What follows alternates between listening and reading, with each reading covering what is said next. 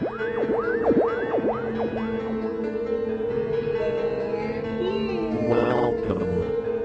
to Spooky South Coast.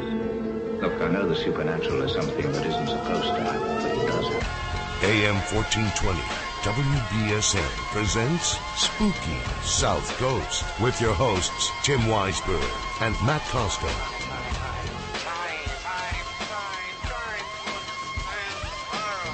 Good evening. Welcome to Spooky South Coast. Tim Weisberg here alongside the silent assassin Matt Costa. And in just a little bit, we'll be joining science advisor Matt Moniz, who is live in Roswell, New Mexico for the 60th anniversary of the, the Roswell incident, the UFO crash, the weather balloon crash, the spy balloon crash, whatever it was that happened. It happened 60 years ago uh, this weekend, and we are going to be talking about that case uh, with our special guest tonight. Joining us a little bit later on will be Jesse Marcel Jr. Now, if you heard the Roswell SmackDown show that we did last week with John Horrigan and Matt Moniz going head to head for 15 rounds uh, regarding the facts and myths in the Roswell case, Jesse Marcel's name came up. He was the uh, Army information officer who was the first, I'm sorry, he was a major in the Army who was the first person on the scene uh, when the crash debris was first found. He was the first military member to take a look at it and transport it back.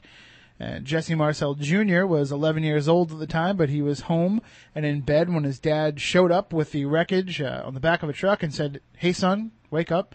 You gotta come out and take a look at this. It's history making stuff. So we will talk to Jesse Jr., who has a new book coming out about what it was that he saw and what it was that uh, the Army told his father to say in the years following. It's, it's fascinating how much, you know, here's a person who was just a kid at the time and and uh, his dad stayed silent for it uh, for many many years. I think it was 1970 when he first actually uh, went public with the information about what happened that it actually was a, a saucer crash. So here's somebody that you know was, was just a young guy, but it had such an effect on his life from then until now. So we'll talk to him about that. What's called the Roswell Legacy, and that is the name of his new book. Uh, there's a link to spooky on SpookySouthCoast.com. There's a link to Jesse's site, but it's MarcelJr.com or the RoswellLegacy.com if you want to order that book. Uh, we'll talk to him about that. We'll we'll also talk with Matt Moniz while he's out there and see uh, what kind of guests he can just grab. I mean, I've been talking to him over the course of the weekend. He, he's he's talked to everybody from uh, Stanton Friedman, Rosemary Ellen Guiley, Peter Robbins.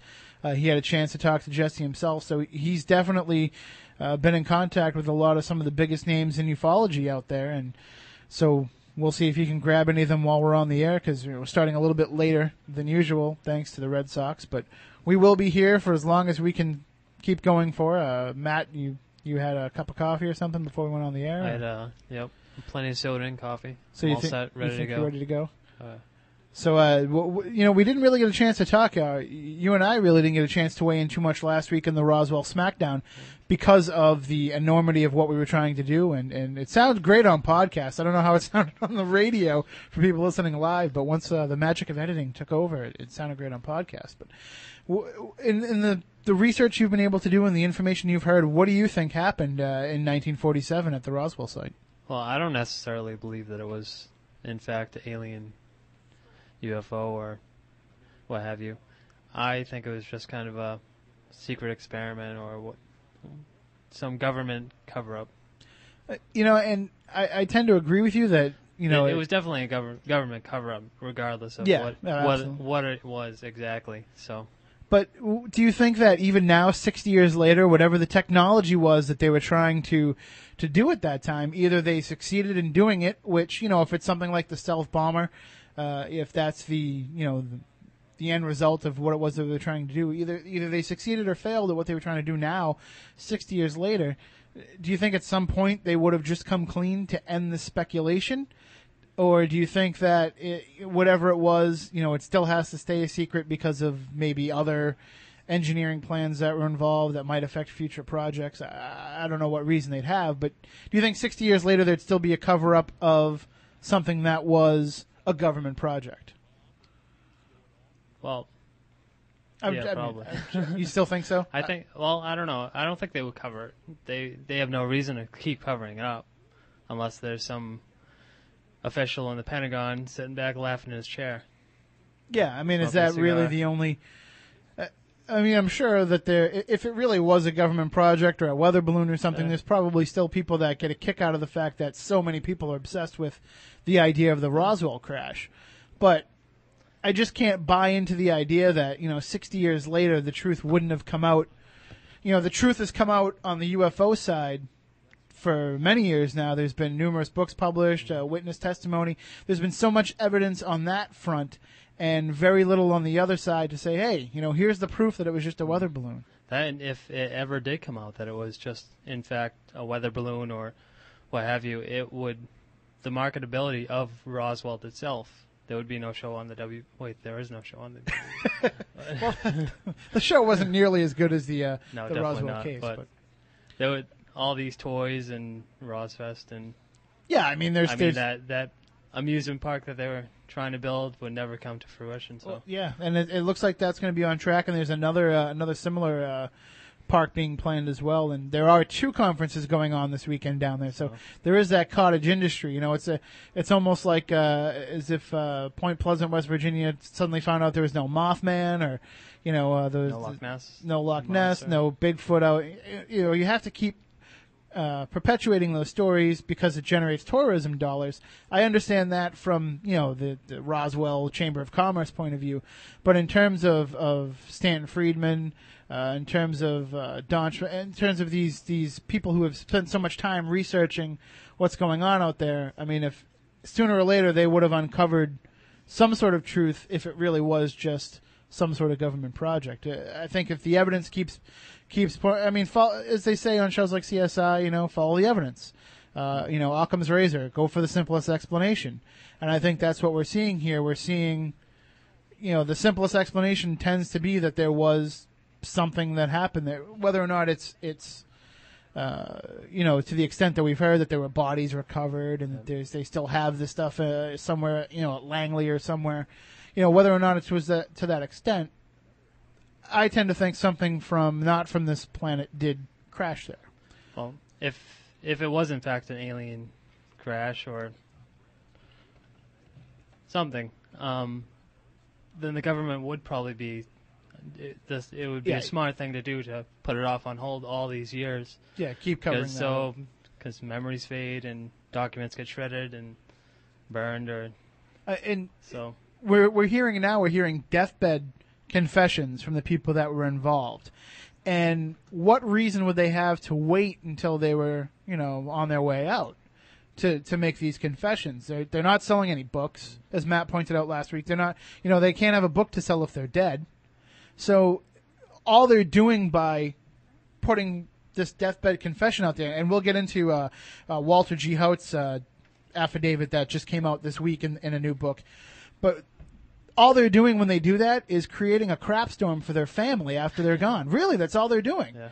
I mean, a guy like Jesse Marcel, uh, Jesse Marcel Sr. came came clean about what happened, you know, back in 1970. I think he died in 1986. So, I mean, he was uh, accountable for quite a number of years, and he spoke to a lot of these investigators and was quoted in uh, TV specials and books and, and documentaries. But a, a guy like Walter Haut's going to say this when he's on his way out and say, "I don't want this released until after I'm gone." All he's doing is creating the chance for people to attack him posthumously. And, and I just can't imagine that all these people would do that. You know, it's a, it's, it's like the Warren gain, Commission. So Yeah, exactly. The Warren Commission, you know, keep it closed until until we're gone because we don't want to have to answer for what we didn't say for the 40 or 50 years prior. So, uh, but uh, we will talk to Matt Moniz live in Roswell in just a bit, and we will take your calls all night long on the Roswell incident. What happened there? Uh, just your general belief in UFOs, uh, government cover-ups, anything along those lines. You can give us a call 508 996 0500, 508 291 0500. And, uh, you know, I think we're going to suspend the Week in Weird this week, Matt, only because, you know, we're going to be up against it for time. And we, we can only keep the Silent Assassin up for so long. He's, he's not a night creature by, by habit. Not anymore, anyway. But one story that I did want to point out uh, before we get into the stuff about Roswell was in today's Standard Times, uh, the New Bedford Standard Times, the, the paper of which I am in their employ. And I, uh, this was written by Jillian Bateman, a Standard Times correspondent. And uh, there was a investigation done into Fairhaven's Millicent Library. Now, for those who are fans of the show Spooky South Coast, uh, that's kind of what gave us the the kick in the pants to get this show going. uh, Matt Co- Matt Costa and myself, we had a lot of interest in the paranormal for many years. Uh, done a lot of research on our own. But it was when I wrote a story about the Millicent Library for the Standard Times that I realized, wait a minute, people around here talk about this stuff and are interested in knowing more. And so there was a group that did an investigation out there, uh, I think last night. Uh, just looking at the story real quick, but the story ran in today's paper. So we're going to uh, look into that a little bit more, see if we can get this group, the Pawtucket Paranormal Society, out of Pawtucket, Rhode Island, see if we can get them to join us. And the director of the library, uh, Miss Carolyn Longworth, we'll see if we can get her in next week, and, and we'll see if we can explore that more. But we just want to make you aware of that before we get into what's going on Roswell wise. But uh, if you want to call in 508 996 0500, 508 291 0500, we have a call coming in. Good evening. You're on Spooky South Coast. How you doing?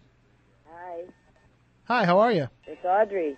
Hi, Audrey. How are you? I'm good. How are you? Oh, very well. Getting a little bit of a late start tonight because I of the uh, the I've Red Sox. waiting. I'm sorry to keep you on hold, but the you know we were we were sitting here saying you know uh, generally we don't root against the Red Sox, but on Saturday night we root against uh, whoever's going to get off the off the radio for us. Well, you know, you get the the sports, the, the spooky sports going on. yeah, we can't just escape it. You know, it's it pays the bills during the day for me. So Well, well, have you already talked to Matt, or is that coming up? Right? that, that'll be coming up in a little bit. Uh, I know he's uh, trying to get an investigation done while he's out there, and right, well, well, I have talked to Matt tonight. Um, I had a little bit of an experience tonight while Matt wasn't around to help me. yeah, figures right. Yeah, that's exactly. I mean, we had this guy come in, um, like a black ops guy, come into my sister's house. All our kids were there. He whips out these books. They're all about you know aliens and and the world, the new world order. And I'm like, dude, you know, what are you doing in this house? Um, I called Matt. He told me, you know, call the cops, just get out of there. So we had to get the kids out. I mean, we've, we've been running all night, so I figured I'd call you. So he just he just showed up at your house. I mean, did Yeah. he did he Yeah. force his way in, or did you let him in? He, no, well, he knocked on the door. It was a young guy. Mhm. He was about 23 years old or whatever. He sat down on the couch and, you know, like an encyclopedia salesman, he whips out these books, like, you know, and I said, do you even know what you're talking about? And I had him in the corner, and his, his watch started beeping. And I asked him, I said, why is your watch beeping? He says, oh, my boss beeps me every five minutes to keep me awake. I'm like, what, do you fall asleep at the wheel? What? What are you doing? I said, can I see your watch? He's like, no. And I, I told the kids to get out of the room, and Debbie was calling Matt at the time. Mm-hmm. I had him pinned on the couch, and I said, let me see what's in the bag. And he pulls out all kinds of books about aliens and books about the New World Order, and they were signed by people. It was really weird, Tim. It was really weird. But you, you think he was Black Ops more than than just uh, some you know just some no, lunatic? no, I know because I asked him. I, I I put him in the chair. I said, you know what? You know, I said, who's your boss? He looked at me and he started babbling. I said, no. I said, look me in the eye. I said, don't lie to me and you tell me who you are. And he's like, well, um, I'm this. I I said, well, why are you telling me this? And then I threw a book at him that I bought for a dollar fifty yesterday at the Redemption Center. You know, and I said, look, I can I can pick this stuff up anywhere. I said, why did you choose this house when all over the neighborhood it says no soliciting, no nothing? I said, he says, well, I've tried to come here five times. I said, why did you try to come here five times? He says, I don't know. My boss wanted me to come here, and I've I've got pictures up now on my MySpace of the, the same helicopters that Matt's got on his space. Mhm. And we we called Matt, and he said, call the police and get out of there because that's who they are. This Well- was tonight while he was in Roswell. And and for those who are unaware, uh, Audrey and her twin sister uh, have both been abducted by aliens in the past, Yes. and uh, they've they've undergone that for quite a number of years. So, is this a frequent occurrence in your No, life well, that? well, the first this is the first time they ever entered the house. Okay. I've seen them around my house. We've gotten out of our cars as the as the um, helicopters are following us and waved. And of course, the helicopters, you know, they they haul ass and pretend they didn't Yeah, they us. pretend exactly. Yeah. But I was on night watch after your show Yes. and after Beyond Reality, and the whole entire time I was talking about important things, um, like the Black Ops. I mean, I at the last time I was regressed uh, with Joe Nyman when Matt when we Mhm. were on your show. Remember when we were on Yep. your show when Just- Matt regressed me? Just a couple of Um, months ago. Yeah. Yep, and they it was in April 14th, the guy sent me um, the transcripts and the tapes of the show, and they disappeared in the mail. So I talked to Todd from Night Watch about that and about a bunch of other things, and his whole broadcast was cut short. And it just, he said he never heard anything like it. It was, he had to erase that whole segment. So my whole interview was, wasn't there. Hmm. Very strange. That, yeah, uh, it's very strange. Talk to Todd. Ask him. well, oh, oh no, and absolutely. And Todd's one of the uh, one of the most stand-up guys in this field. Yeah, You know, and so- Todd's like, Audrey, you ever need anything? He said that is so weird. He said that I've, that's never happened to me before. But that whole interview that I did with him, Tim, it, it's gone. I mean, it's been it was hacked to the point where all the important stuff was gone. He said there was so much interference that he couldn't even put it on the air. Now, but that was, I mean, the live show, of course, had everything. yeah, because I remember listening to it live, and, and I was able to hear what was going on. Yeah, but, but, the, try listen to the podcast. Listen to the podcast and listen to how different it is. And Well- it's all gone. in that case, we apologize in advance for the missing segments of tonight's show. But- Probably right now. So, so, but now, I mean, what do you do for the for the rest of tonight uh, and and going forward? I mean, how do you protect well, yourself? right now, I don't. You know what? I, there's only so much I can do with running. Mhm. Um, I called my father. I told him what was going on, and I said, Dad, look, you had to remember the bald man in the past because we have all our kids here right now. Okay. So this guy shows up and comes into our house, and, and we, you know, automatically got rid of him. Matt told us to leave, and we left. And my dad's like, I remember the bald man, and of course my dad, you know, he doesn't want to believe this stuff. Mhm. And I told him, I said, look, well, don't you remember us when we were three talking about the bald man? He says, yeah. And I said, and he says, I remember your brother talking about the bald man. I said, well, why don't you call Mike then? You know, if you listen to my brother more than me, Yeah, yeah, exactly. he's more credible. I said, call Mike. Well, it- it just seems like you know. I think maybe as you're becoming more visible, and that's because you've been very vocal, and you want people to to understand that this is going on, and that there. I know that you've been trying to start some support groups and and, and Yeah. getting getting But that people. whole thing was gone. That was all taken away from Night Watch when I said I wanted to start a support group. so now that I think, another thing. uh, yeah, it seems like as you're becoming more visible, they're they're kind of onto you more, and uh, they're keeping a closer eye on you. So Exactly. I mean, the next day they were hovering over my house. My friend Tammy was there, and she stayed with me for a week. She's been with me, I mean, from day one. I mean, she's one of the people that knows. Mhm. I mean, we all have to know. It's going on right now. And when she left to go home, there was a helicopter that buzzed, like, right next to my window in the trailer park. wow, You know, and I and I put my finger up again. You know, you know what I mean? What am I supposed to do? I gave him the one gun salute. Yep. Well, uh, we are, we are coming up on the news. I, I hate to cut it short, but I hope that you at least stay safe. Uh, make sure the kids stay safe. oh yeah, I've got I've got the kids separated. Um, we've got the baby here. The other two are with my mom. You know, and I just I don't know what to do. I really don't. Matt is in Roswell. and know, it- and it's almost like it's perfect timing, like they knew if they were going Perfect to. timing Yeah. because Matt is the one I called. And it was it was crazy. The guy knocked on the door, but I had him cornered, and I made the kids go outside. And his his watch started beeping like abort, abort. You know what I mean? And this poor kid's like, "I'm an intern." I'm like, yeah, "You're an intern. What? Selling encyclopedias?"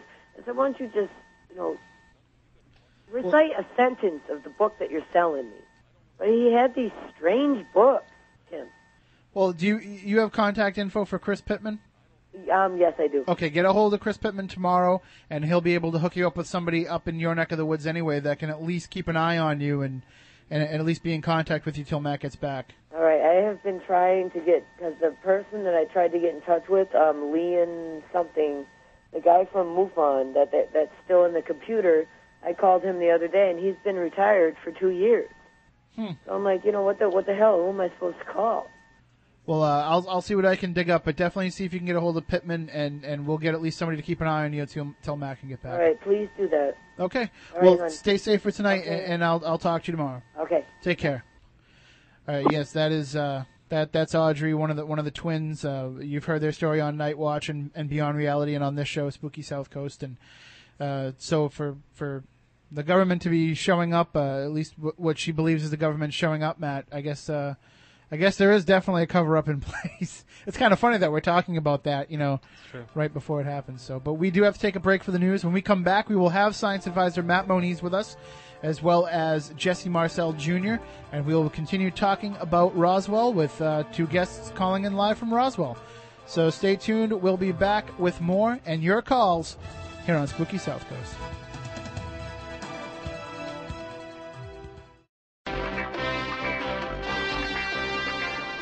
Lost civilizations, extraterrestrials, myths and monsters, missing persons, magic and witchcraft, unexplained phenomena.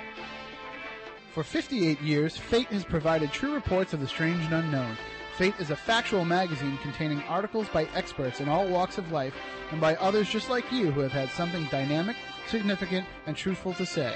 Keep up with the latest on all aspects of the paranormal angels and miracles, psychic phenomena, ghosts, UFOs, and much, much more. To subscribe, call now at 1 800 728 2730 or visit their website at fatemag.com. That's 1 800 728 2730 or www.fatemag.com. What are you waiting for? Your fate awaits. Aiming from the studios of AM 1420 WBSM into the night and beyond. Here's more of Now it's time for a breakdown. Don't mind if I do.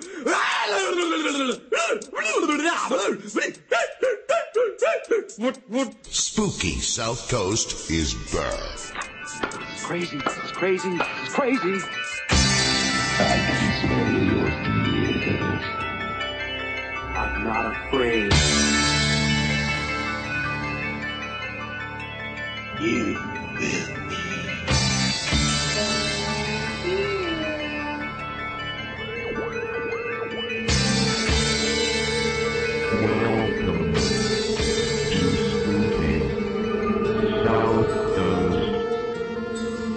Look, I know the supernatural is something that isn't supposed to happen.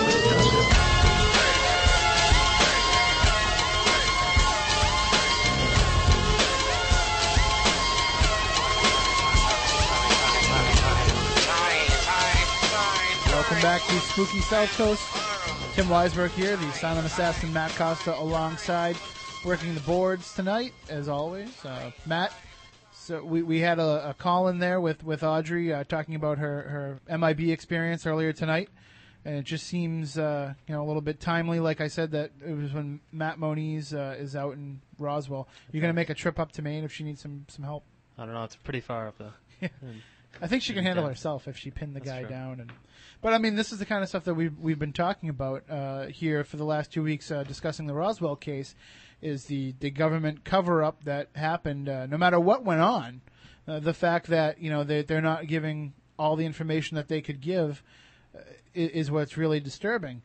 And uh, we actually have joining us tonight one of the first people to witness the debris from the crash.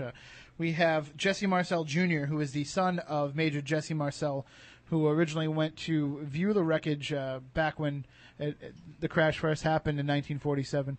And we, we talked about it all last week, and we heard some sound clips from Mr. Marcel, but now we get the chance to talk to him directly tonight. Uh, he joined the Navy in 1962. Uh, he was part of the Cuban Missile Crisis. He was involved in that as well. Uh, he was in active duty uh, for for quite a long time, and then he left, and then he got called back in again, and then he left, and then he got called back in again. So here he is. He's 71 years old now. He he just recently finished uh, a tour in Iraq, and, and I heard a rumor that he might be going back. So when when you're one of the, the top naval surgeons that they have, uh, I guess that's what happens. Mr. Marcello, I'm very impressed that at, at, at your age you would still be willing to, to fly over there and do this kind of stuff. Uh, you must be in great shape. Well, pretty good, I guess, for my age, you know. But you know, it's uh, it's a mission I believe in, so I thought, you know, if they, you know, my unit's supposed to be going back next year, and if they need a flight surgeon, that's my MOS. I'll probably go back with them with the uh, uh, Black Hawk helicopter units. Now, my co-host tonight, Matt Costa, uh, he has two cousins that are both uh, in the, the Army Reserves, and uh, or is it National Guard? What? Uh, But uh, and, Reserve. and they've both done some, some time over there. One of them's actually over there now, and and uh, we, we thank you for your for your years of service, and, and for everybody out there who who might be listening, all the men and women of the armed forces. Well, thank you very much. and you know your your father was uh, was a major in the army, and he was called out to see the wreckage at the Roswell crash. He was the, the first member of the military there, and he stopped at your house on the way before he even went to the base. Is, is that true? Uh, yes, what he did, he uh, went out to uh, recover some of the wreckage from this uh, crashed, uh, whatever it was, and on the way, he recognized it was very unusual, uh, certainly exotic, and nothing he, that he'd ever seen before. And uh, on his way into the base, our house happened to be on the way.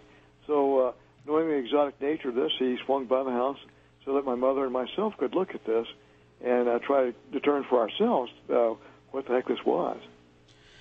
And, and what exactly did you see? Well, you know, he had. Uh, this about well about one o'clock in the morning, I guess. You know, in the summertime, I was had been riding my bicycle with my friends all day, so I was sound asleep when he came into my bedroom, and and he also had w- awakened my mother to come into the kitchen where he had pre-positioned some debris on the kitchen floor, and he said, "Take a look at this. It's something you'll, probably- you'll probably never see again." And uh, uh, what it consisted of was a lot of foil-like material. Uh, there was some uh, beam-like uh, uh, members which had uh, some strange lettering or writing on the inside. It was like a oh, I thought at first it was Egyptian hieroglyphics, but it was not that. It was more like uh, geometric symbols of balls, squares, you know, various shapes. Uh, very pilot is a violet purplish hue, uh, reflective in with light. And now your dad being a, a military man, and you you, you got to be pretty uh, tight-lipped when when time calls for it. And if he didn't think that this was something extraordinary, he wouldn't have woken you up at, at, at that time of night to share it with you. Exactly. You know, uh, if this was like what they say was a a uh, torn up uh, radar target, uh, he would have just thrown it in the, garbage rather than bring it home. Mhm. And uh, and you know, I I have to add that uh, he had gone through radar school, so he was real well versed with what radar targets look like, and this was not that. In in terms of the material itself, I mean, it, it's been described as a foil-like material, but wasn't it uh, extremely durable, uh, more so than than normal foil would be? Yes, it was, and uh, I guess some people witnessed this uh, metal with the memory. You could bend it, fold it, and it unfold, and uh, and back to its original shape. As a matter of fact, I heard my dad say that one of his men had uh, had taken a larger piece than I saw and tried to bend it with a sledgehammer. Uh, it might bend, it, it deformed, but it sprung right back out where it uh, began with, so it cannot be damaged. And, and to have that type of material in 1947 was it was not something that was commonly available to the general public. I mean, Yeah. it, it's possible that it could have been. I mean, people have said you know it, it was probably some sort of government project, but that's something that you you kind of could use a, a lot more. Uh, in everyday life than just keeping it a, a secret for the government. You know what I mean? If, Yeah. If that if, if that type of uh, malleable metal was, was readily available. Yeah, well, well, my dad said he was familiar with every, with all that air stuff, you know, aircrafts, experimental and otherwise, Mhm. you know, V2 rockets, whatever, and this was not that. Yeah, he was right on, on the cutting edge of all the stuff, being there and being involved in it. So for him to say, "Hey, it's not anything that I'm familiar with," Yeah. that, that that's to me that's one of the most credible reports. It says a lot. Now, w- your new book is called The Roswell Legacy, and it involves not only what happened uh, with the crash, but also how it's affected your family uh, in the years since. And to become known as, you know, the the family that talks about the Roswell crash when you're both highly respected members of the military. Does it seem did it seem to, to really weigh on him in, in the years following the crash? Well, you know, uh, in one of the, in you know, he, he flew the material to uh, Roger Rain, General Ramey's officer Mm-hmm. in Fort Worth, and uh, years later, I saw him posing with a with a ripped up uh, radar target on the floor of General Ramey's office. Uh, not what we saw, and the look on his face says it all. He's like, "You got to be kidding me! This is this is not what we had." And uh, but that was where the cover up started, right there. Yeah, we have those photos posted on SpookySouthCoast.com, and I, I wanted to ask you about that because it really does seem like uh, he's being forced into taking those photos. Uh, you know, it's kind of like when we make uh, Matt Moniz, uh, who, who you had the pleasure of meeting earlier. It's like when we make Matt Moniz sit in a, a publicity photo with us. It's like, do I really Yeah. have to do this? You know? Well, yeah. Uh, well, and he was given orders, you know, not to talk about this, and uh, and he was a good soldier. He followed orders. And, and those orders go beyond just you know your active time, and when you're told to stay quiet, you stay quiet. Yeah. But Well, do you yeah. think finally at one point it just weighed so much on him that he, he had to come clean? Yeah, I think he think. You know, 30 years later, he began to break uh, the silence there, and uh, Stan Friedman uh, a UFO investigator, heard that he might have had something to do with the Roswell out of, uh, UFO crash out of Roswell. So Stan looked him up, and uh, that's where this the story broke right there. And even talking to Stan, uh, was he kind of reluctant to really really come forward with all the information at first? We, I was no longer at home at that time. I was in the Navy and elsewhere, so I wasn't uh, privy to what uh, he was doing at that time. I'm just going to make the assumption too that uh, your father must have told you, you know, in in the days following the original crash, you know, you can't talk about this with your Ab- friends. Absolutely. You know, when he came home from uh, Fort Worth, uh, he sat my mother and myself down and told us in no uncertain terms that we were never to talk about this, ever. But you know, here we are talking about it. So Did it did it ever come up again at home though, amongst yourselves? very rarely, you know, we would. Uh, uh, I guess the nearest thing to that would be when you're checking out in the, in the grocery store. You might see these sensational headlines. exactly. And, these, and we'd kind of wink and nod at each other. Now, to to see this type of of debris and to to know that you know your father who believed that it was something not of this earth and and and you believe that as well. Does it just lend to the idea that there's more than just what happened at Roswell? That there's more information that the government has about these ships, about these visitors that they're keeping under wraps? Oh, I think there is. You know, uh, you know, I think obviously it is a cover up because uh, looking at those photographs, uh, uh, that was not what was what I saw anyway, and uh, not what my dad saw either, except uh, when he was forced to hold this uh, target up. But uh, in one of the photographs, something very interesting. There is a telegram in General Ramey's hand that happened to be facing the camera. Well, with computer enhancements, David Rudiak, an investigator, has enlarged the, uh, telegram, and you can read certain words like victims of the wreck, aviators, crashed disc. And, you know, we're not talking about a weather balloon or even a mogul balloon with that.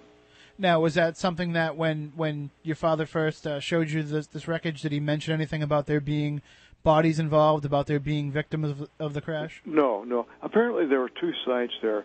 Uh, there was a debris field that my dad was associated with, and but then there was another field where a larger part of uh, whatever it was came to, to Earth, and if there were crew members, that's where they were located. But my dad uh, don't, I don't think had anything to do with that part. But he did, you know, as you said, uh, you can tell by the look on his face, he, he did feel uncomfortable with what was going on. Yeah. And it, it seems like, you know, somebody that has to live with that type of secret for so long, sooner or later, is, is going to have to tell that story. Oh, I think so. We know he was in, interviewed by another reporter uh, about the time that uh, Stan Friedman uh, interviewed him, and he was very, very upset about having to pose with false wreckage. You know, wreckage that had been switched from the genuine article. And, and that's, you know, that hurts on his credibility as well. Well, yes, and to, uh, to be part of a cover up, it, it, it kind of makes it so that everything that you say after that can be scrutinized either way. an unwilling cover-up. Uh, he was associated with an unwilling cover-up there. And you've been you've you've been a commentator on on this uh, crash uh, for a number of years. People, Stan Friedman and others have have contacted you for your side of the story, but you've waited quite a long time to really share the effect that this has had on your family. Well, I was I was rather uncomfortable in coming out with it, but uh, uh, it wasn't until after my dad died, uh, and knowing that he had already started talking about this, then I picked the ball up and uh, and am running with it right now. And and what do you find is the general climate out there beyond the ufology crowd, beyond the people who who do realize that something happened and believe that something happened, but just the general mainstream public? You being such a, a respected surgeon, are you coming under fire for for making these claims? Uh, no, uh, people who know me know I'm, I'm credible. That I would not be making something up that I didn't see.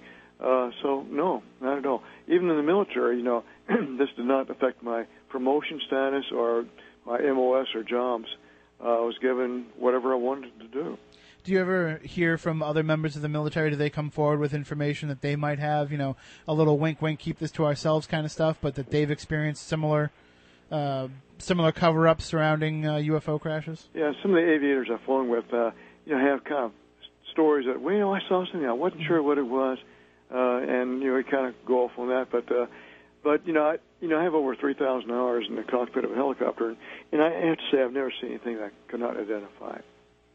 So I keep looking though. But it definitely seems like that time in, in 1947, though, there was definitely a, a, a huge number of, of UFO sightings. That there was something going on, and you know, we've we've all heard the stories of what was going on around Roswell and, and other bases in that area at that time with the the nuclear testing and. Uh, Oh, yeah. Some of the uh, experimental aircraft and just the different stuff that they had going on uh, in advance of the Cold War. Do you think that there was a reason why they were targeting that specific area at that time for, for these visitations? Well, I think uh, we have w- uh, interested bystanders watching what the civilization is doing with itself now that it has joined the nuclear age and uh, is developing rocket research, sending probes out to other planets. Yeah, I kind of think they're wondering what the heck we're doing. Uh, we might pose a greater risk to them than they to us, knowing our warlike uh, capabilities. Now, your book is available at uh, at the RoswellLegacy.com and also your site, Marcel Jr., uh, MarcelJR.com. Correct. But now this is making its debut this weekend at, at Roswell at the convention. hmm It is. And uh, is it seems does it seem to you like everybody's really interested in, in hearing your side of the story, or is it just, you know, because it's everything Roswell now is so. Uh, I don't want to. I mean, I, I hate to use the word credible because it sounds almost like it wasn't credible before, but people Well- are people are really really taking this seriously now. I think they're they've been waiting for this for a long time, and uh, finally, uh, it looks like the floodgates have been opened with this Roswell thing. Because I think it's time that people know what happened out there. Uh, you know, they may choose to believe this or not. It doesn't matter to me because I know what it was. But uh, but I think people are eager for any kind of new information on this because they realize how credible it is to have uh, perhaps other civilizations kind of eyeballing us from afar or even close by. I mean, uh, I, I'm a young guy myself, sir. I mean, I, I, I've only been, you know, on this earth for about 30 years, so. Uh, but I'm just going to guess that in 1947, you know, the idea of such a big government cover-up wouldn't have been so readily believed as now, where we've uh, lived through Watergate, the Iran Contra, you know, stuff that happened with Bill Clinton, and, and even now with the presidency now. That you know, we can almost understand that there are a number of government cover-ups. There's stuff that we don't find out about all the time, Yeah. so that now people can reopen Roswell. Yeah, you have to look, realize what the climate was in 1947. We had just uh, finished fighting one of the, the most horrible wars in the, ever. Uh, the Cold War was starting to ramp up, so I can see why the government was kind of a little leery about uh, disclosing the fact that, hey, we're, we're not just by ourselves, but there's others watching us too. Uh, but at that time, there might have been some public uh, reaction to this. Uh, at this point, though, I don't think there would be. Yeah, I mean, it seems like you know, if if the United States did have this, if they did capture this this this vehicle that crashed, uh, the ship, th- they really wouldn't want to make sure that the uh, that the Soviet Union would find out that they had it. They wanted to Right. to have that technology for themselves. Yeah. But do you think at some point, if there, as we were talking at, at the beginning of the show, do you think at some point, if this really was just either some sort of U.S. government crash, a weather balloon, a spy balloon, any of these other excuses that we've heard perpetrated over the years, if it was any of that, wouldn't they have just come out by now and and said that? Oh, I think so. You know, you know, they first started off with the cover story. This is a weather balloon. Then they switched it years later to a mogul balloon, which indeed was a top secret device. But uh, with the mogul balloon, the only thing that was top secret about it was its mission. Uh, it was designed to go up into the stratosphere and listen for sonic vibrations for from possible nuclear explosions in the Soviet Union. But the materials that it was made of was off the shelf, very mundane things. Nothing exotic with that at all. And so, as we were saying earlier, the only thing that could be still worth covering up would be something not of this earth, because anything else by now, the technology's passed them by in 60 Yeah. years. Something very exotic. You're right. And do you think that you know we might see the results of what they captured now? Do you think, like with uh, you know, ships like the stealth bombers and, and some of the stuff that they've been able to invent? Do you think some of that was kind of reverse engineered from what was found that you saw you know, that night? I've heard people say that. Well, we're probably getting some of the stealth technology, among other things, from reverse engineering uh, from this uh, whatever it was, this craft. Uh, I kind of wonder about that because it's almost like giving, uh, say, a digital wristwatch to Galileo and asking him to reproduce it. Oh, that's a good Pretty difficult. Yeah, and, and I also believe that what your father went out and saw, and, and what crashed, and, and what was brought back, is only what made it into the public awareness. I wouldn't be surprised if there's you know if there's been direct landings or or, or full ships captured that just didn't crash out in a field somewhere, Yeah.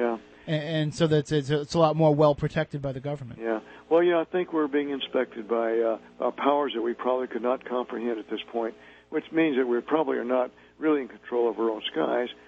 but uh, but so far, in my opi- opinion, my from what I know of, they don't seem to be any danger to us. I think it's more just uh, you know, probes, getting getting information. And, and did you feel uh, in, in your father's lifetime, did you feel that that kind of affected him at all? That the realization that we aren't alone and that there is something greater? Was there any kind of, of shift in, in who he was uh, before that date and after? Well, you know, uh, he had uh, gotten an Air Medal, he got a Bronze Star, he got uh, various medals during the, the war in the Pacific, and uh, I think he got so thoroughly disgusted with the United States go- uh, military, perhaps he resigned, and I, he destroyed his medals. He threw them away.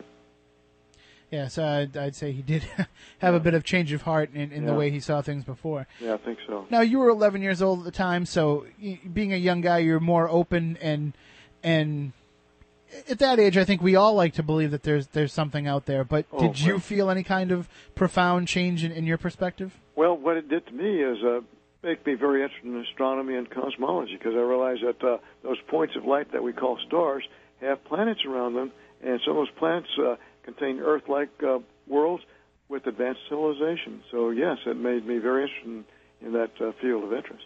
It, it just seems like to to be able to have that understanding, kind of uh, it shrinks a lot of the the earthly problems that we have. Yeah. It, it puts things into perspective a little bit. Well, you know, I think uh, if the this thing was totally disclosed uh, to the world that uh, yes, there are superior civilizations or more advanced civilizations watching us, it might kind of draw us closer. You know, maybe bind the wounds of our of our civilization with all these tri- tribal wars that we continue to fight.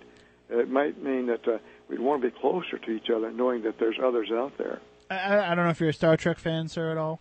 Uh, yeah, I did, you know, years ago watching. Yeah. One, one thing that always struck me about Star Trek is is the the pivotal moment in, in their universe is when they made first contact with, with a a species other than our own, and when that happened, it drew everybody together and it made them realize exactly what you're saying. That so much of the stuff that that we fight about is trivial. Yeah, And that's it, right. I think that's the one benefit to the people that are involved, you know, the military people that were involved in what went on. I think it changed their perspective a little bit and, and maybe made them better people as a result of realizing that there is It- something bigger. Yeah, it might help us bind our wounds and, and forget all these stupid differences between people and, and our uh, uh, civilization here. And, and now your your father having to, to kind of make the same type of of backtracking on the cover up. Uh, what, what were your thoughts when the Walter Haut affidavit was released this week? Well, I heard about that with great interest, you know, because you know, my, you know, some people had put my father uh, in the area where these the bodies or the more the craft was brought in. Now he never did uh, mention to anything about to me about bodies or something really exotic like that. But it might be that uh, he just maintained part of the cover up from that aspect. But uh, that was quite interesting about uh, about uh, Walter Haut because uh, he followed his orders to the bitter end because he was not going to disclose this while he's still alive. And is there more information you think that'll be forthcoming in in the years in the Well- future? I mean, do you think we'll find out more as more of these affidavits and more of these confessions come out of people just you know they have to get it off their chest? Yeah, I kind of think so, and I would hope so, because uh, you know, hoping that uh, as more and more becomes known, people, the few remaining people who are alive at the time who know a lot about this, are will be uh, encouraged to come out with their story. And and hopefully that's what what your book will do as well to Well, that's what I'm hoping for. Yeah. and show the normalcy. You know, just because you know just because you were involved in in this and what went on, like you said, your father was just doing his job. Yeah, you know, the giggle factor is going away about Mm-hmm. uh, UFOs and things like that.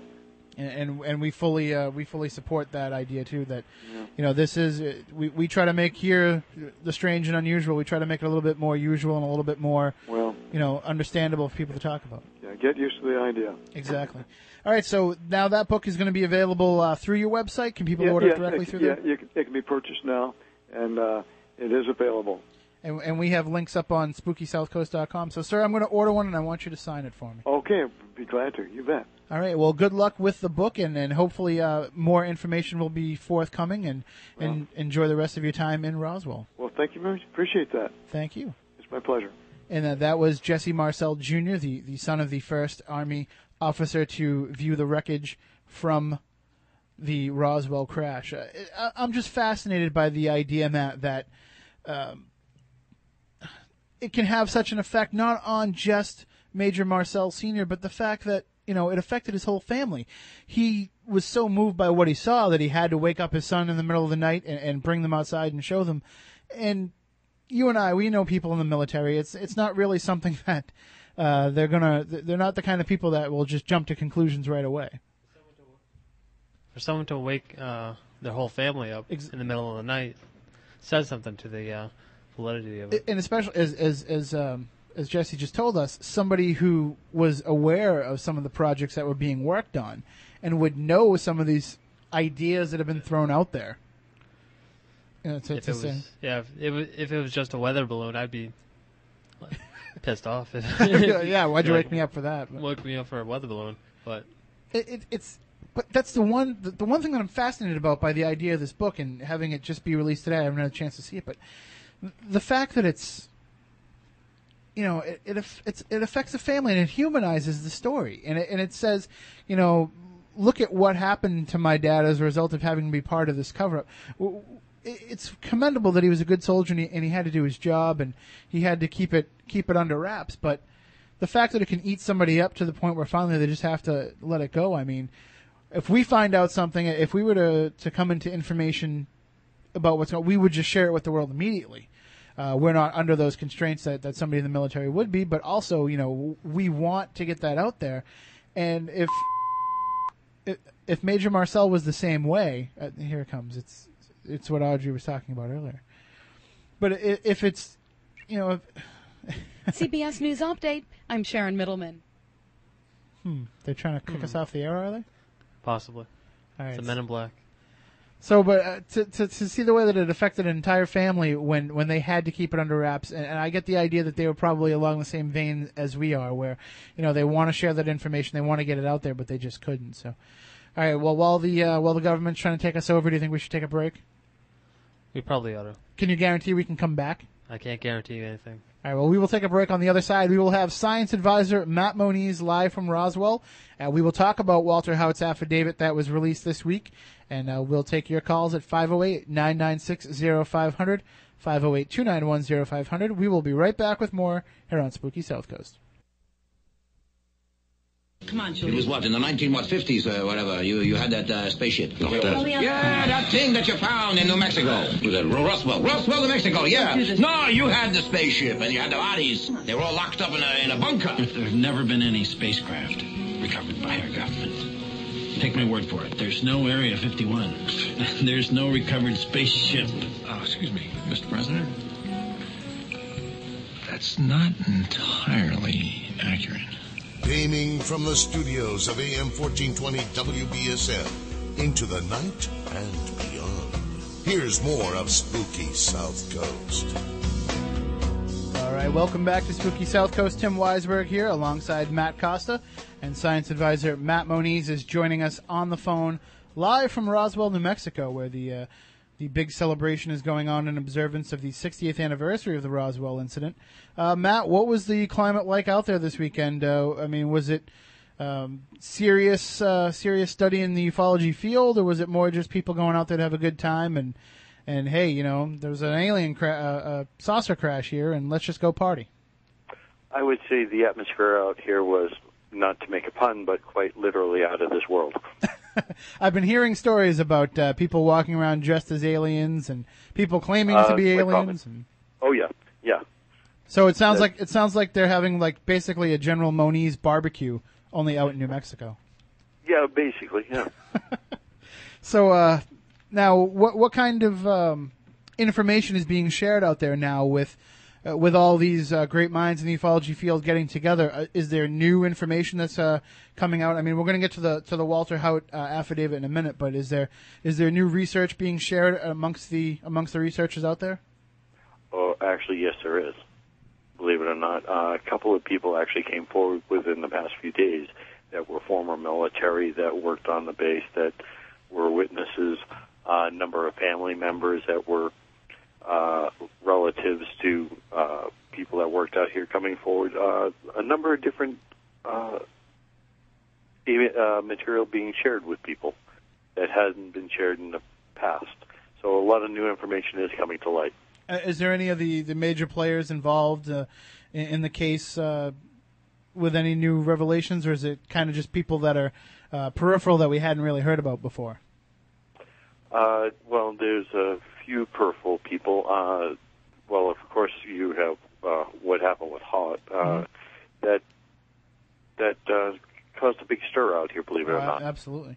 And that's actually uh, being published in, in a new book by by your friends Tom Carey and Don Schmidt, Witness to Roswell. Well, Don Smith is on a local television show right now with an eye set at me. I was actually hanging out with uh, Schmidt for a good portion of the day. Uh, I, I've been, you know, hanging around with people I haven't seen in a long time.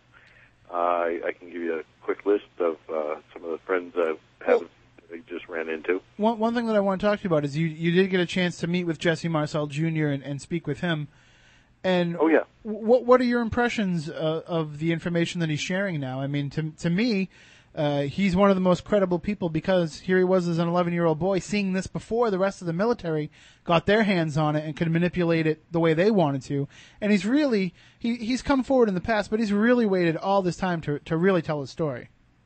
Uh, he has, and he's a very, very nice guy, very likable, very down to earth, uh, a real salt of the earth type of people. Very laid back. He tells exactly what is on his mind without any, you know, exaggeration, without any, you know, theatrics to it. This is what he says he saw. This is what he says happens. And when you talk to the man personally, and you, you you see the genuine. Uh, believability in, in just the, his expressions. This is, you know, something that happened to him when he was a child. It was a formidable event in his in his early development in childhood. Something he remembers distinctly uh, because you know he was very close to his father and his mother, and uh, th- this was an event that you know has stayed with him up until this day. And he promised his father that he would, you know, put his father's word out. That's what he has done. And and we talked with him about all these, you know, the, the quote unquote deathbed confessions that as as these people that were involved in the incident are getting older and they feel the need to get it off their chest. And and as we've been talking about Walter Haut's uh, sealed affidavit now he he signed and and he signed this in 2002 he came clean with this information in 2002 uh, with the idea of he wanted it held until after his death.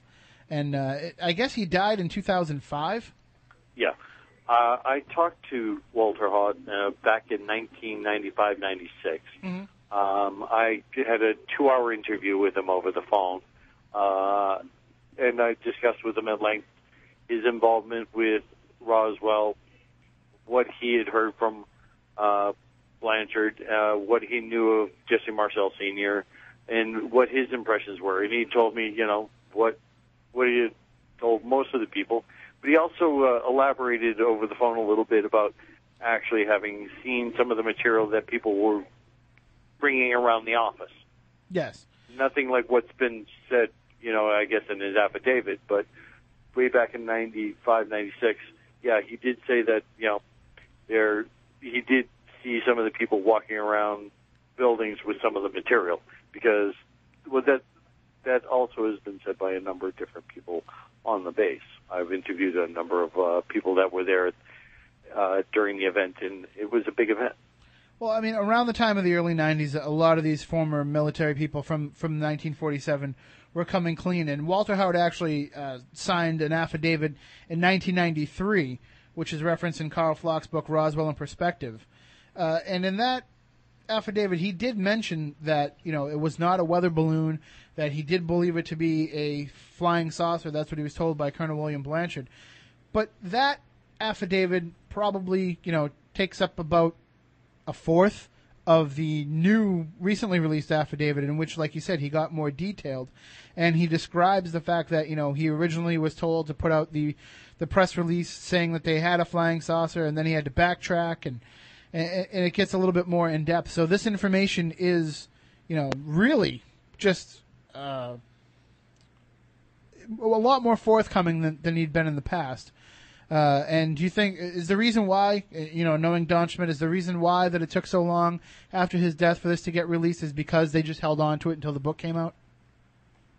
Uh, yeah. Yeah, that's what I figured. I, I just wasn't sure if, you know, if it had been released and it just hadn't. So, all right, the phone lines are actually lighting up, Matt. If you don't mind taking a few calls before we go.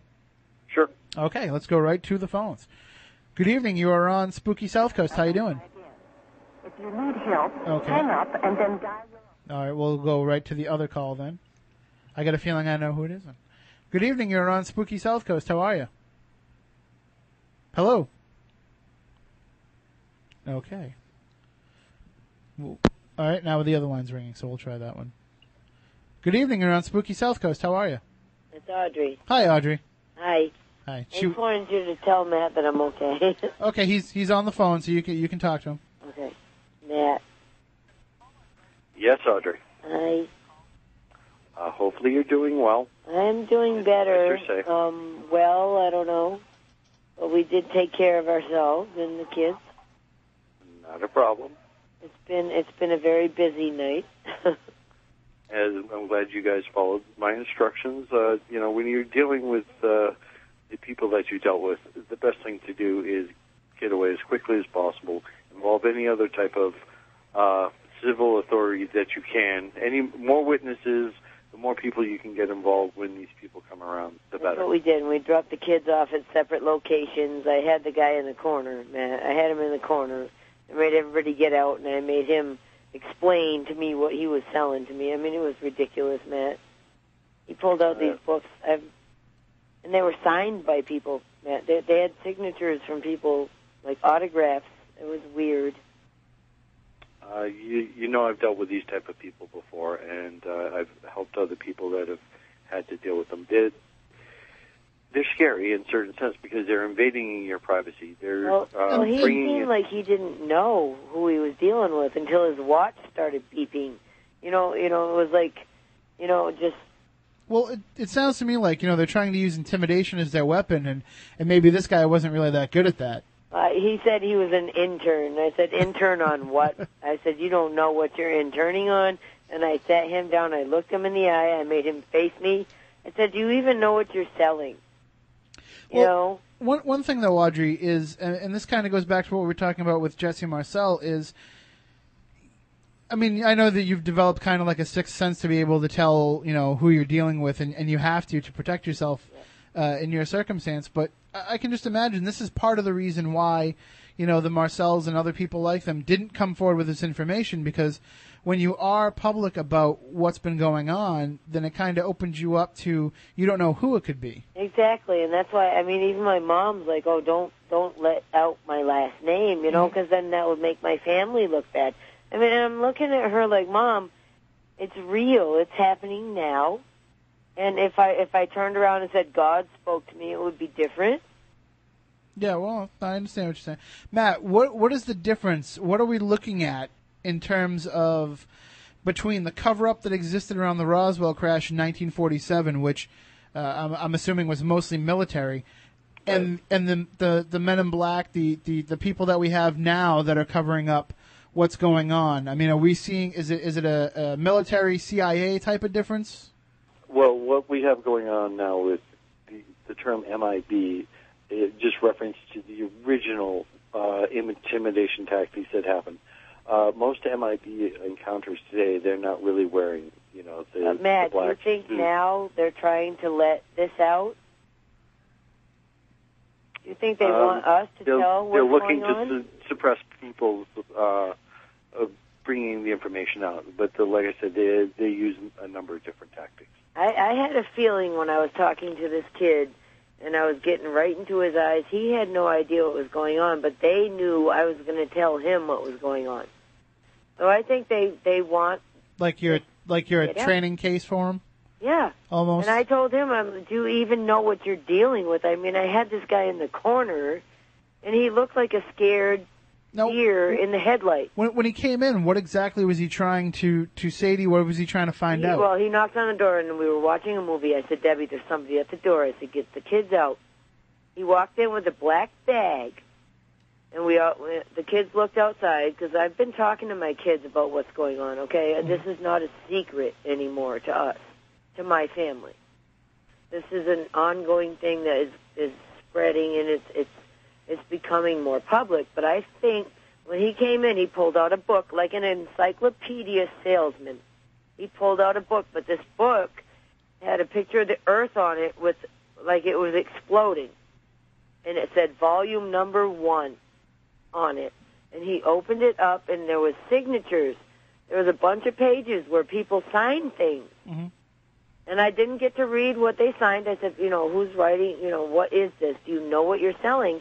And I picked up a book that I bought yesterday at the recycle center, and I threw it at him. I said, "You're charging me twenty nine ninety five for this book that I already know what's in it." And I asked him, "Do you know what's in it, buddy?" And I made him look in my eyes, and I said, "Do you know who I am?" And then his watch started beeping. And I said, "Why is your watch beeping?" He says, "Oh, oh, my boss beeps me every five minutes to make sure I'm awake." I'm like, "What? Do you sleep at the wheel?" this is what I'm telling this I guy mean- as I'm looking him in the eye. It, it sounds to me, and you don't, you didn't get a title off the book, or It, it was, um, it was. No, I didn't. I I had the book in my hand, but you know there was so much going on. I could have got license plates. I could have got a lot, but all I well, wanted your was first the kids. your first thought is just get them out of the house. I wanted the kids to be safe. I, I- mean, there's there's three kids there, you know, and my sister was in the other room calling Matt. At the same time, I had this guy in the corner.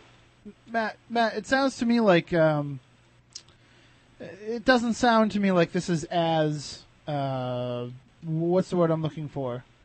Uh, like as you know, intimidating as they usually are. The reports we usually hear. That's because they're, they're sending Well, they- interns. like like maybe they need to start bringing in uh, some inexperienced people. Like th- they're sending people out that aren't quite ready yet. If they want. Well, no. Good. Okay. What what they do or have done in a lot of recent cases, it, it's the soft approach that they start with. They, Okay. they, you know what I mean? They'll start with a little bit, you know, get you thinking. They put you uneasy. They don't go with the like what they did with me years ago. You know, the hard sell threats and you know intimidation. Most people they let you know that there's what's going on right away. there. All right. Well, yeah, I mean that's a good point, Audrey. I think you're a little bit more uh, a little bit more well versed in what's going on than others might be. Well, I go I go into the grocery store and there's some. I mean, I you know I look at the Cheerios box. I went in the other day and bought bottles of wine. They happen to have spaceships on them. You know what I mean? I make lamps out of these bottles, and Matt, you're going to get one, by the way. Very cool. So yeah, I mean you're very visible in, in what's going on because you're not trying to hide it anymore. Exactly, but I think that might be what's going on is they want it to come out a little bit more. Because why would this guy come into the house with these books on something he doesn't even understand? And I had to explain to him. The the one thing that I, I keep going back to in my mind though, Audrey, is that it's possible, and I know that you know you you were there and you know better than I. But the one thing that I keep coming back to is that it's possible that he's not part of what's going on, you know, with with the cover up and with the MIBs. And that's what I told him. But that he I- thinks that he is. I, Or- well, or- I, no, he had no idea. This kid had no idea. but you know what I mean? Like like um No, they're they're sending these kids in. He had no idea who he was dealing with. I sat him down. I said, "Do you even know where you are? He, Why your watch is ringing?" but he could he could know who you are through you know because you're becoming more public about this and he could be you know just some crazy delusional nut which either way i mean it's Oh, still well, I'm, well, even if it, no, I wish it was a crazy delusional nut, but this kid was like the most innocent-looking kid I've ever seen. But I still Well, I mean, took that- him that and held does- him against the wall. I still Uh, put him against the wall. i'm sorry matt go Uh, Can I make a point though? Sure. We really should get back onto the topic at hand of what the show's about, though. okay Not not to cut you off, Audrey, but th- this is a topic for another show. yeah we do we need to get a little bit more information and and see what happens so we'll, we'll check back in with you audrey for sure Hey, I will be here. okay take care All right, love you. Bye-bye. All right, yeah, Matt. Uh, I just, you know, to to have it be so fresh in her mind, I can understand where she's she's upset. Yeah, so- uh, it's a very frightening experience, uh, and I. but all we're doing, like you said, all, all we're doing is speculating at this point. So, Right. Uh, but yeah, getting back, uh, we have about uh, about eight minutes or so uh, back into the Roswell idea. But that is one thing that I wanted I wanted to get your opinion on is what the difference was between the cover up then and the cover ups now. And I think you know the, the advent of the CIA, and if this does come under their jurisdiction now, uh, they have totally different tactics and, and totally different reasoning uh, than the military would. Uh, you're talking in terms of Roswell. Uh, just in, in terms of, of the cover up of between you know the military covering up Roswell and say the CIA or, or Black Ops or whoever else covering up you know what's going on with these abductees and, and, and people that are in Audrey's position now. Okay, well, you have to remember uh, the Roswell event happened just shortly after a World War.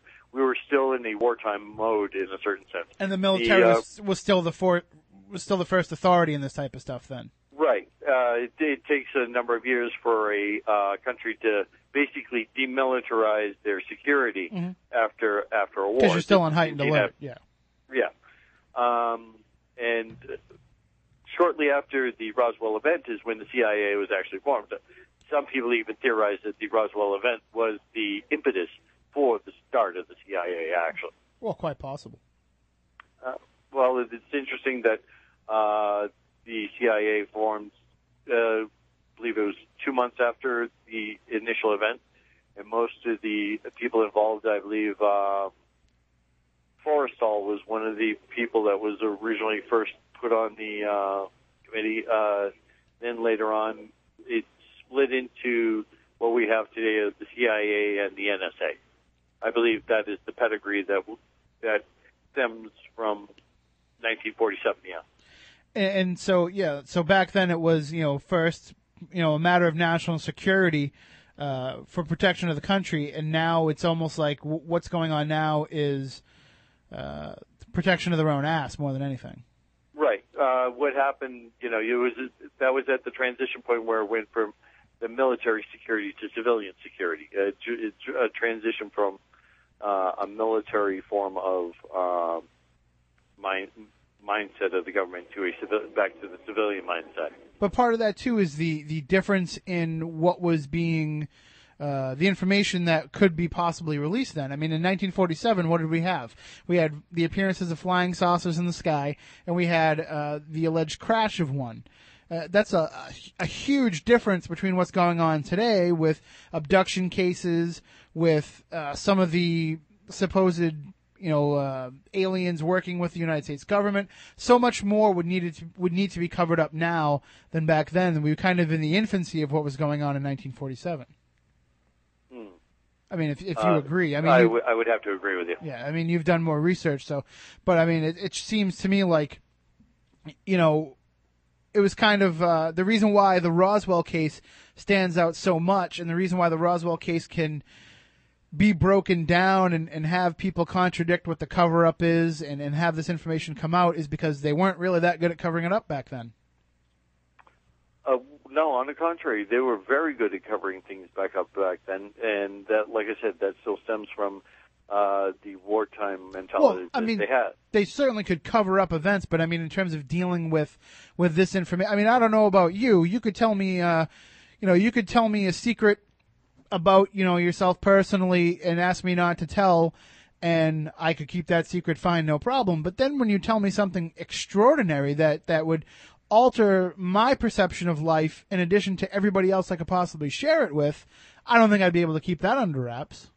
And I think that what's going on here is that they weren't, they didn't know how to deal with these secrets, these type of secrets at that point in time. I, I would disagree because, like I said, they, they came from the World War II and mentality, whereas and they had to keep secrets because it meant lives. Okay. Uh, you, you know what I'm saying? Mhm. They, they kept the Manhattan Project very secret right up until the point of where they dropped the bombs. Uh, now these type of secrets can be kept, and it, it was that keep things hushed because you don't know who's listening. This might cause a you know cause a problem with our our boys being killed because you spread this information.